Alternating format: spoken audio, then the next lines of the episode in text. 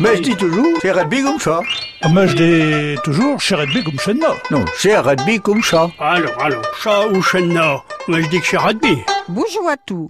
C'est Claire, de l'association normande Alfred Rossel qui prêche. La berouette. Voilà un outil utile sur les chantiers, dans les jardins. La berouette. Pardon, la brouette.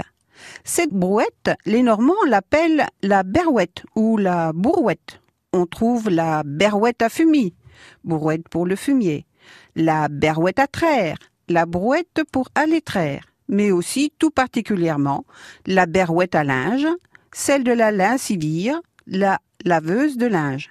Tout naturellement, ce qui est transporté par la berouette, le contenu de la berouette, c'est une berouettée ou bourvoutée. Ce verbe berouetter ou barouetter, transporté avec une brouette, peut s'appliquer à un autre transport qui ferait ressentir durement les chaos de la route.